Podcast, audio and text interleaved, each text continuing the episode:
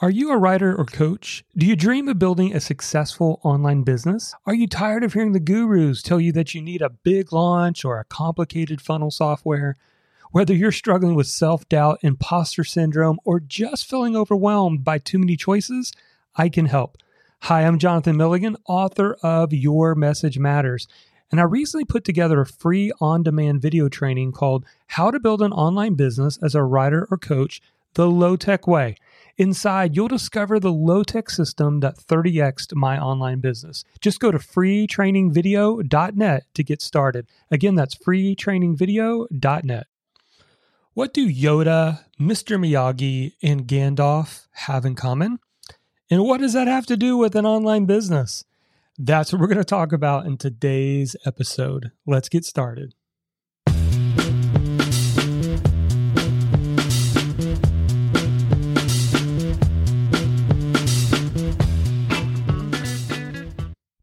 Hey, messengers, welcome to the Market Your Message show. I'm your host, Jonathan Milligan, and author of the book Your Message Matters How to Rise Above the Noise and Get Paid for What You Know.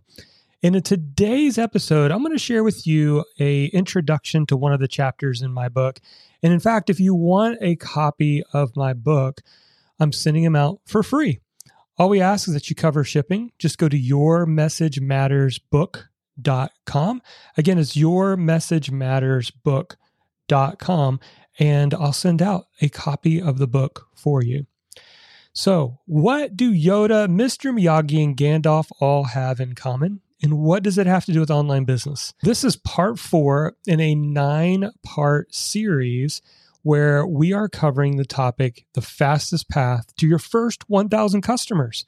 And so if you're listening to this and you have yet to listen to the prior three episodes, I'd encourage you to go back and listen to them or listen to this one, then go back and binge listen the ones before that because all of these work together step by step.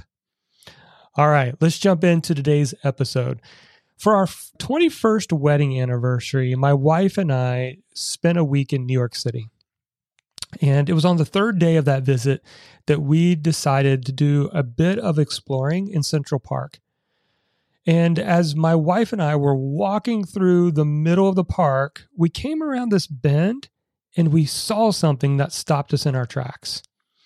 It was a 130 foot high Victorian castle known as Belvedere Castle. Now, we noticed people were in the castle. So we decided, hey, let's go take a closer look. This is like really cool. It doesn't look like it belongs here in New York City. And so as we navigated our way through the cobble paths and the old stone carved winding staircases, we finally reached the top. We were standing at Central Park's second highest elevation point, the first being Summit Rock and the view was breathtaking.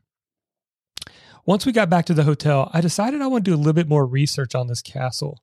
I had questions like how did this castle get there and why was it even built in the first place? Well, it turns out the name Belvedere means beautiful view in Italian. And as I investigated that a little bit further, I discovered the reason the castle was built was to be a folly I know that seems strange. And I said, What is a folly and what is this all about? Because I associate the word folly as meaning useless, a waste, foolish. But as I looked deeper into the story of how this castle came about, I realized I actually wasn't too far off from my initial assessment. A Victorian folly, as it's known, is a structure whose main function is to be ornamental.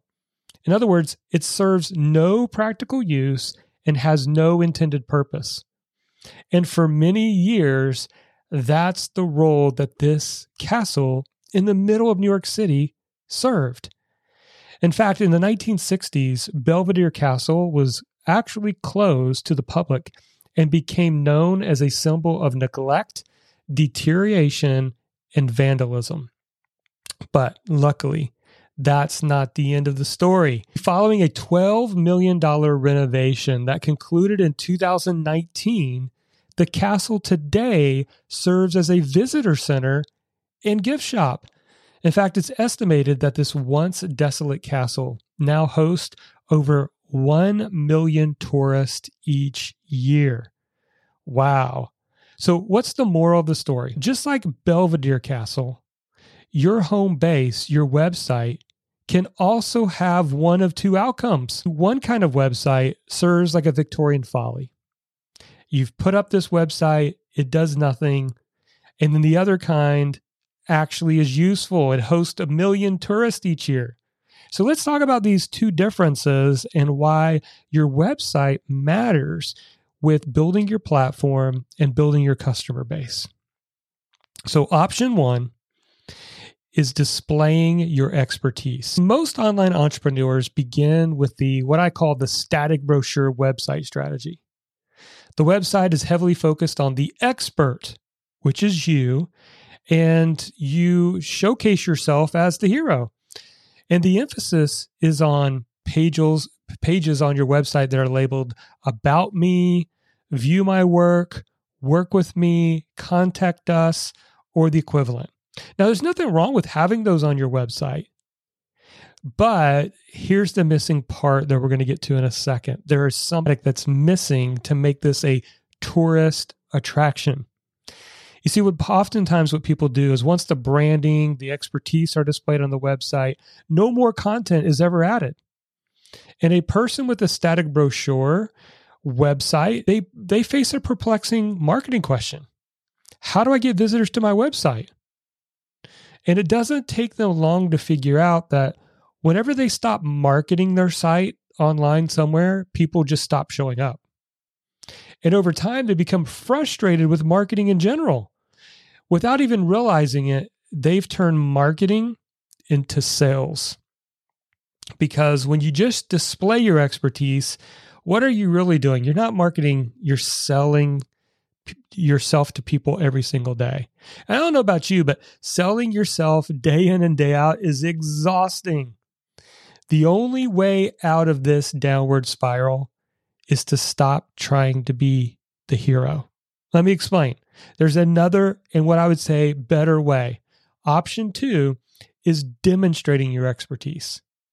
Now, the first was displaying your expertise. That is quite different from demonstrating your expertise. So that's where Yoda, Mr. Miyagi, and Gandalf come in. What do they all have in common? They deflect the attention away from themselves and they focus it on the mission at hand. Their aim in life is not to display their credentials or even to make the story about them. Their goal is solely found in guiding others and making them the hero. Luke Skywalker didn't ask Yoda if his Jedi certification was up to date, nor did Daniel, the Karate Kid, inquire about the qualifications of Mr. Miyagi's karate experience. Your audience wants your help, not your diploma. So instead, build a website that demonstrates your passion and expertise. Now, one of the ways I've done this is by having a blog. And we'll talk a little bit more about this in future episodes. And also, don't worry if you don't want to write a blog. There's two other options, by the way. There's podcasts, which you're listening to now, and there's the video format, whether that's live streaming or YouTube. But for now, let's recap where we are on our journey to 1,000 customers. So, step one, what we covered in the last episode, was to discover your message and really dial that in.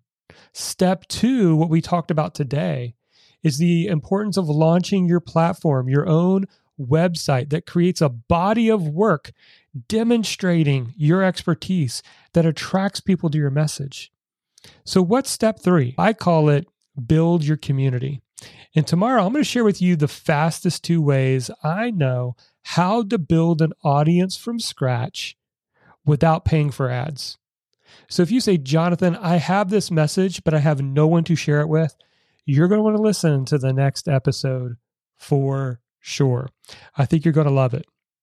And by the way, as I mentioned in our last episode, I love this stuff. In fact, in my online business insider program, I roll up my sleeves and personally get involved in helping you get those first 1,000 customers. We find that one of the major hurdles that people are having is just getting started. So, if you would like my help to help you go further faster, you can actually reach out to me and schedule a 30 minute call. There's no cost to the call. It is a roadmap call because we're going to map out your plan. I'm going to learn a little bit more about your situation. And by the end of the call, I'm going to give you my three recommended steps that you should take.